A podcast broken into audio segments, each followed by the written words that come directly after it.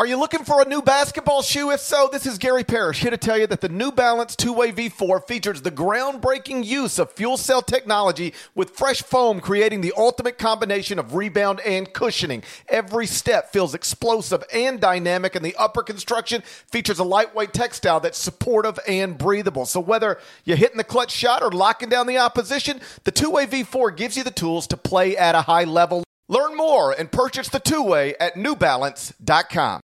The all-new Hyundai 2024 Santa Fe is equipped with everything you need to break free from the dull work week and embark on an adventurous weekend with your family.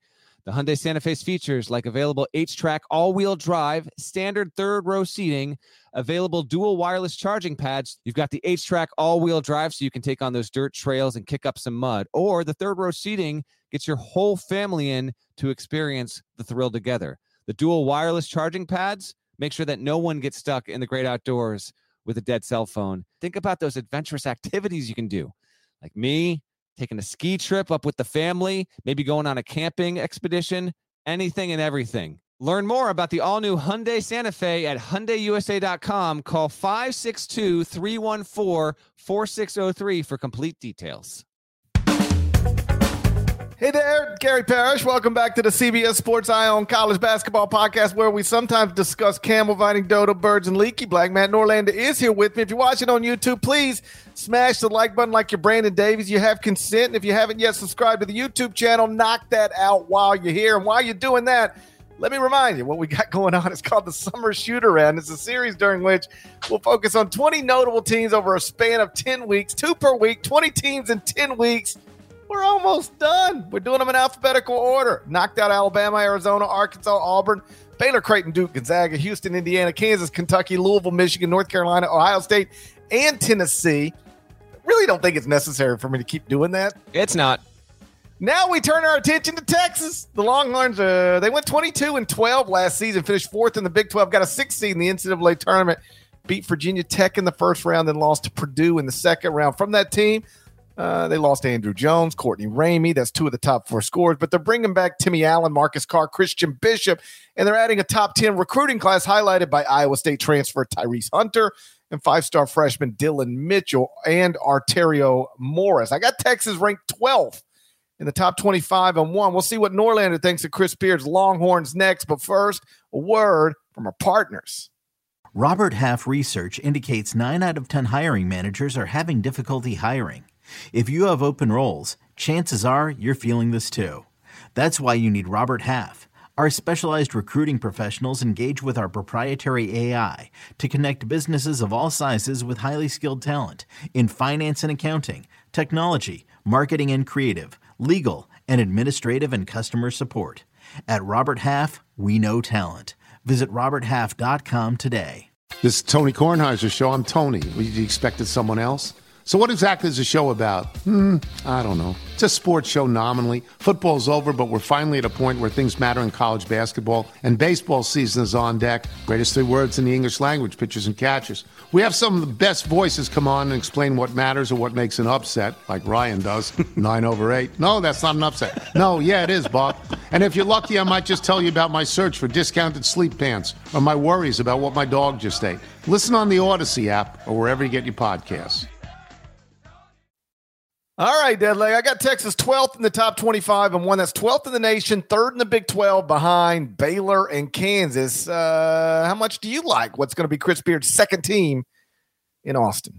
You wouldn't happen to remember what you had Texas going into last season, would you? I feel like you had them like 5 or 6, something like that. Yeah, it was up there. I had them picked to win the Big 12, I think. Yeah, so this is more reasonable. I should be smarter than that. No. Well, I mean, they're not good. Okay, well, I don't know. You opened it up for me. I was wrong. Okay, no, not that wrong. No, everyone had Texas ranked highly, even yours truly. Although I did fade them a little bit. I want to say that I had them about where you have them now. I had them 12 or 13 in my rankings heading into last season. This is more reasonable. If you want a little bit of a spicy take, I think Timmy Allen could win Big 12 Player of the Year. I think that's on the table. I really like his game. Him coming back is the reason Texas is even viably considered a top 20 preseason team. His numbers last year were good, not great, but he was central to a lot of what they did, and I think he will become even more valuable, even though, you know, he's a big. He's not a guard. He's not going to have the ball in his hands on every single possession necessarily, but he averaged 12 points, 6.5 boards, more than 2 assists a game, and he is their best player. I think if you would ask the staff heading into last season, that would have been their opinion, and I don't think that opinion would have changed at all throughout, and is still going to be the case here. Now, Marcus Carr is back. He averaged better than 11 points and better than 3 assists, and, you know, he was good. I feel like we talked about this when we might have previewed, say, the Big 12 heading into last season when we didn't do the shoot-around series a year ago. But I thought that you and I both, like, you know, faded him just a little bit. Like, he had a little too much hype, maybe a little too much expectation. Then again, that kind of went hand in hand with Texas going into last season overall. But him coming back, I think, is big. Christian Bishop is back. Dylan DeSue, who faced injury at the beginning of last season, he would be the potential breakout guy. I actually think that he could be a major factor in getting Texas to top 3 status in the Big 12, getting Texas to where it could be seated with a 3 or a 4 next to its name overall. And then, of course, and I'll save most of this for you, but Tyrese Hunter coming aboard. I think Tyrese Hunter is fairly like a top 3 to 5 transfer this season, where I wasn't as sold on that with Carr a year ago, which isn't anything against Carr. Just, you know, I just didn't think that he was necessarily going to be that impactful. Hunter, I actually think, will be. He averaged 11 points, 5 assists, 3.5 boards, 2 steals, 3 more than 3 turnovers at Iowa State. Elite defender, shot needs improvement. There's a bit more with the roster we can get to here, but I just wanted to lay it out for you and kind of volley it back over to you, because I know you've got some questions here. And I do as well, but we just did the Tennessee episode, and I kind of feel like these two teams are pretty close overall in terms of how good I think they'll be. Texas's schedule has different challenges than Tennessee's, so we'll get to regular season win totals in a bit here. But your thoughts on Hunter coming aboard and what Texas has and what Beard has here in an intriguing second season in Austin. First, let's look back real quick, because it's wild. If I think back to Texas last season, you know, I go, yeah, they were okay. You know, they were not what they were supposed to be, but they were okay. That's the way I remember them. Truth is, they finished 15th at KenPom. Yes. Now, they only got a 6th seed in the NCAA tournament, but they did finish, you know, top 15 at KenPom. I think the reason my perception of just being okay is that they never went on any sort of like run, or like once the calendar flipped to January, I looked this up this morning, they never won more than 3 games in a row rest of the season. They never were like, and Texas has won 5 straight. They never had anything like that. That'll be just part of it. Yeah. We never hopped on a podcast and said, hey, man, gee, they've won 6 straight here. What about this? That just never happened. Yeah. They would win 2, lose 1, win 3, lose 2, win 2, lose 1. It was just, they never got rolling. They finished 10-8 in the Big 12, which underlines that point. But they were good. Perhaps not what at least I thought they would be, but they were, that was a good basketball team. Obviously, adding Tyrese Hunter to the roster, I think, is really good. He's reigning Big 12 freshman of the year. He was among the keys of TJ Osberger being able to turn that Iowa State program dramatically in his first year. Like, part of that was Tyrese Hunter. A big part of that was Tyrese Hunter. So you put him in the backcourt with Marcus Carr. Both those guys can play point guard. I like backcourts with 2 guys who can both play point guard. What I don't like is having 2 below average shooters in the backcourt together. And that's what they are. You know, Tyrese Hunter shot 27% from 3 last season. That's really why he's not in the NBA right now. If Tyrese Hunter had been an above average shooter, he would have been gone to the pros. Marcus Carr shot 30. Marcus Carr's played 4 years of college basketball at 3 different schools, and he's a career 33.8% three-point shooter. I don't like that. I don't like not having shooting in your backcourt, and they don't really. I know that either one of them can make shots and, you know, streaky and all that, but they're not reliable three-point shooters. Dillon Mitchell, the 5-star freshman, a top 5 player in class of 2022, great athlete, plus defender, terrific in transition, questionable shooter. And then you got, like, if we're just, you know, playing out a possible starting lineup, Timmy Allen, 26.7% from three, Christian Bishop, 33% from three. There's like zero good shooters in the starting lineup. Athletic team, but certainly broadly speaking, you would have to label it on paper as a non-shooting team.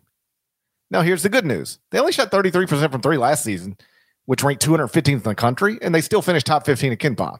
So Chris has shown that he can have a good team, even if it's a team largely filled with non-shooters or below average shooters.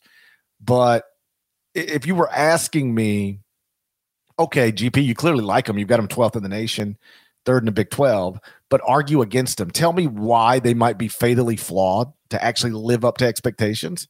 The first thing you point to is the shooting, I think. Fair. There could be, and it appears that there will be a ceiling on this team, but they can, you know, if it's a typical Beard team that can win with a lot of ruggedness, the athleticism is definitely there. And if they've got, you know, a good level of toughness there, they should be able to get it done. And certainly, I say certainly, feel like a top half of the Big 12 kind of team there. They do have enough size and talent. The shooting is a fair point. And if you're going to resist on them, I think that's also fair. Your point on them finishing 15th at KenPom, it's all, you know, victim of their own expectation. Who does that fall on? It falls on, frankly, the media and a little bit the fans, but mostly the media. We are the ones collectively here that put that team on a fairly high pedestal going into last season. I'm gonna blame the fans. Okay. I think I'm blaming the fans for that. Right, well, you know what? You do that. I was trying to be a little bit more diplomatic. Brock Cunningham's also back. He is as tough of a player. Beard told me he's as tough as a player as they had. So getting him back is important. Mitchell back. Rowan Brombaugh, a combo guard who I saw play multiple times. He's good. We'll see how many. Like, I think he's a guy who year two, year three, he plays more. And then they've got another 5-star player.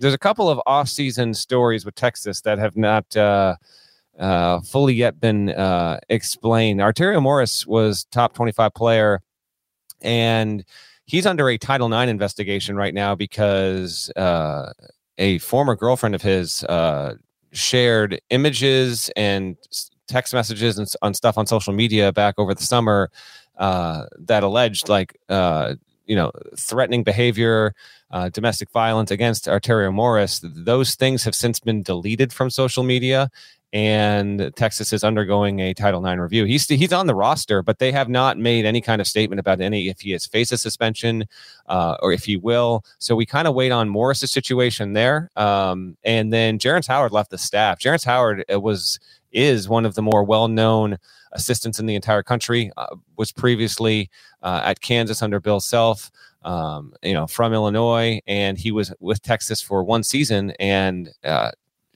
checked last night, and, you know, unless he's been hired to a staff and it hasn't been announced yet, he's not on a staff right now. And that's not something that, Jerance Howard is well liked in the college basketball community, and certainly would be coveted by many a power conference program.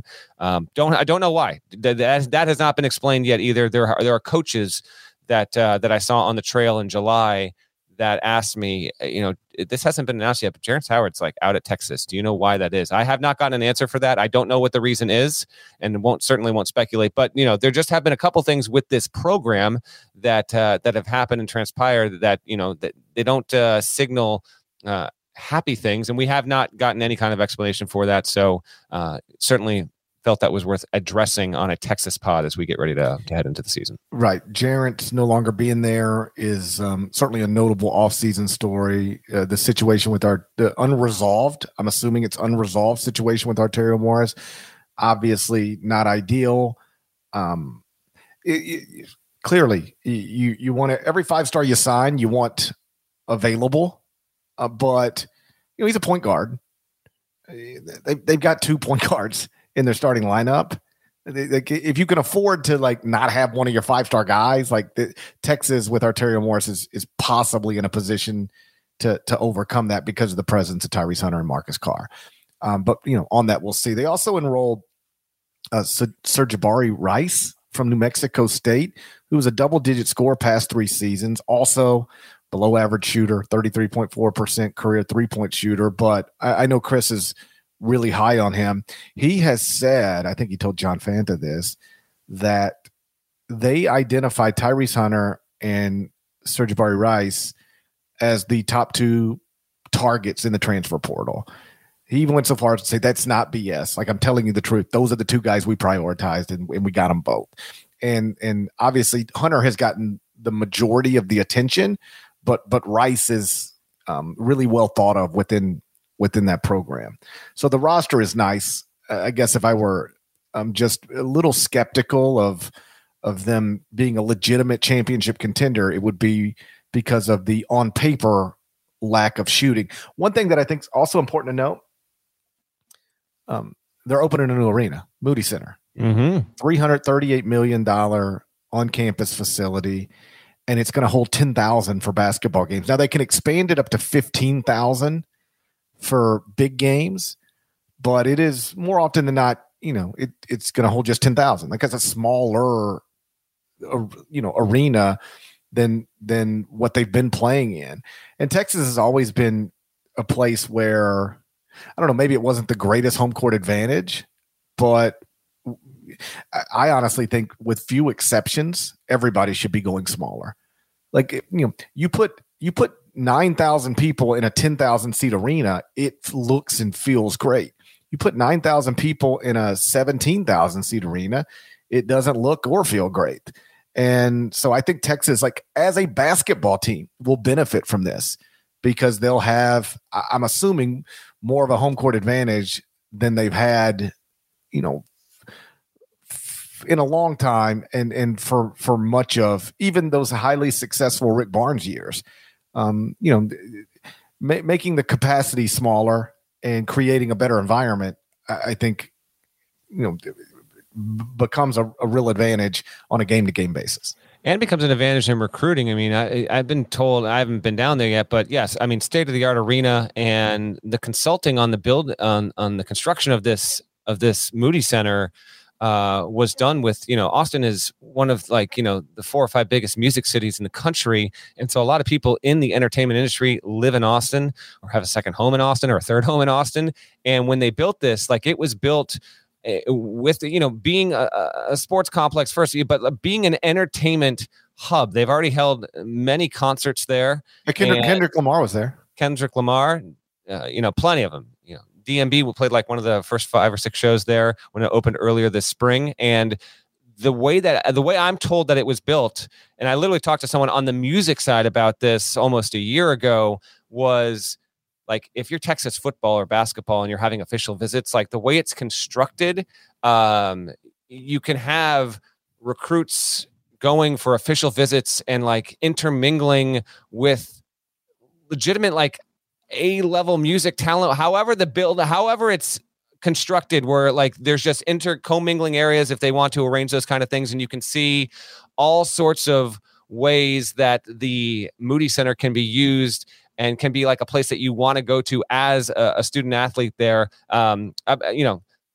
Every school is trying to create some sort of advantage in the recruiting wars with facilities or whatever. I've been told that the Moody Center in particular, and the way that it was built and all the amenities there, is unlike literally any other home arena in college basketball right now. And given that it's in Austin, I also think that's it's a pretty cool thing. Whether that leads to Texas being back on the gridiron, we'll see, or if Chris Beard can really get this thing where they're ranked, top 10 to 15 year in, year out. We'll see, but certainly that stuff can't hurt. You want to do over-unders? Can't wait to see the pictures of Timmy Allen hanging out with Dave Matthews. There we go. All right. Regular season win total. We got the round robin in Big 12. Mm-hmm. So no details need to be shared there. They're going to play home and away with everyone, as always. A few more years left here for Texas in the Big 12. Non-conference. The first big game, Gonzaga, home and home. I went there last year in Spokane when Drew Timme destroyed Texas. Hold the F up. You're telling me Texas went and played at the Kennel? That's right. They played at the Kennel. What in the world? A real home and home? A real home and home. It's true. That's awful brave. It's awful brave of Chris Beard. I guess so. So this is the return. That's November 16th, second week of the season. Should be a tremendous game. Given that Gonzaga's going on the road, Texas have a real shot there. Then the next notable game for Texas is home against Creighton December 1st. Then they'll play Illinois in the Jimmy V on December 6th. Probably three tournament teams there. Stanford and Dallas on December 18th. We'll see about Stanford. They haven't made a tournament since 2015. And then they're at Tennessee, SEC Big 12 Challenge. We told you that on the previous episode about the Vols. That's the only road game in non-con for Chris Beard's Longhorns. That's obviously baked into the TV schedule, so he didn't have a say in that. But just one roadie, two neutrals, Illinois and Stanford, and then home against Gonzaga. And then Creighton might be the best team in the Big East. So you go first this time. How many wins is Texas going to have in the regular season as it makes the turn into the Big 12 tournament in early March? Is that normal? Big 12 SEC, like the two teams to play 2 years in a row? I don't think it's normal, but is that what happened? Texas and Tennessee played last year too? Yeah, because I think Rick went back to Austin last year. Yeah, you're right. Yeah. So that's interesting. I'll go three non-league losses. Okay. So you think that might be on the high side. That might be on the high side. It's not inconceivable. I mean, Gonzaga, Creighton, at Tennessee, they can lose all three of those games. Yeah, but they could. Those are two home losses, but yeah. You know what? I'm going to go two non-league losses. Okay. And I've got them third in the Big 12. Last year, third in the Big 12 was 12-6. So I'm going to go 8 losses in the regular season. That puts me at what? 23-8 in the heading into the Big 12 tournament. Texas will be 23-8. All right, I'll go 22-9. I had 22-9 here only because of the strength of the Big 12. Mark me down for a home loss to Gonzaga. I'll have them beating Creighton. I'll have them beating Illinois and Stanford, losing at Tennessee. So 2 losses there, and then just 7 losses in the Big 12 because got to play everyone on the road there. So you got 23, I got 22 heading in. Another intriguing year for Texas. It's been that way for a while, going back to Shaka Smart, and it's intriguing for different reasons. But this is the second season under Beard, and we'll see if not having as much of a spotlight on them winds up benefiting them. Because yes, while there are still some expectations there, it's not near the level it was heading into last year when Beard was regarded. I mean, in candidate coaches, he was the best hire. Texas was picked almost universally in the top 10, many people in the top 5, and this year at least some of that pressure will be off. Yeah, I'll go loss at Tennessee, split Creighton Gonzaga, win everything else in the non-league, and then go be 23-8 heading into the Big 12 tournament. That seems reasonable, and that'd be a perfectly good year, right? It would be, yes, totally acceptable. Shouts to Devin Downey. Shouts to Chester, South Carolina. Shouts to Huck and Larnell. Thank you guys once again for listening. Eye on College Basketball Podcast. If you're not subscribed, please go subscribe anywhere you subscribe to podcasts, including Apple Podcasts and Spotify. 5 stars. Nice review. Type some words. There's more of us than there are of them. I don't know what I'm doing. Okay. I just get bored. I say the same thing every time. Just bored with it, Yeah, I hear you. If you're not subscribed to the YouTube channel, just toss it to me. I'll say a few words. We'll mix it up, Yeah, say something. Something. We'll mix it. Listen. Go ahead. You say something. Okay. Subscribe to the YouTube channel because it's not just this. It's not just looking at us, okay? We've also got plenty of content that isn't in the podcast feed. Consider it a podcast when you're listening on your phone, but consider it like, a show, if you will, when you're watching on YouTube or watching on your phone. There's plenty of stuff for you to look at there. So we're trying to get the subscription number up as we head into the season there. And yes, we appreciate everyone that is supporting this podcast, and you've helped continue to give us a successful offseason. And you're the real ones. If you're listening to a Texas offseason summer shoot around episode, you are a real one. Before the casuals hop back on at the end of October, early November, don't be a casual. Thanks for sticking around. Until then, talk to you soon. No, tell them there's more of us than there are of them. Oh, okay. You have to tell them. There are more of us than there are of them. That means there are more of us that are pro premarital sex than there are people that are against premarital sex. Yes. I think that's a certifiable fact. at least in this country. So there are more of us than there are of them. Whether it's me, Norlander, Timmy Allen, Kendrick Lamar, or Dave Matthews, we're all. Yeah, I think that's. I don't think you're in any danger of any of those people being against premarital sex. Kendrick Lamar just did a whole album about having premarital sex, and marital sex outside of the marriage. It's a complicated album. I believe that's extramarital sex. He had extramarital sex. Premarital and extramarital. I personally, I'm not going to speak for you. I can't go that far. Yeah, that creates problems. Yeah, that creates problems. I'm not here to judge anybody, including Kendrick Lamar, but it creates problems. In fairness, premarital sex also can create some problems. But the good outweighs the bad. I think the good outweighs the bad. We're going to have another regular episode for you here real soon. Thank you for tuning in, watching, subscribing, and we'll talk to you later this week.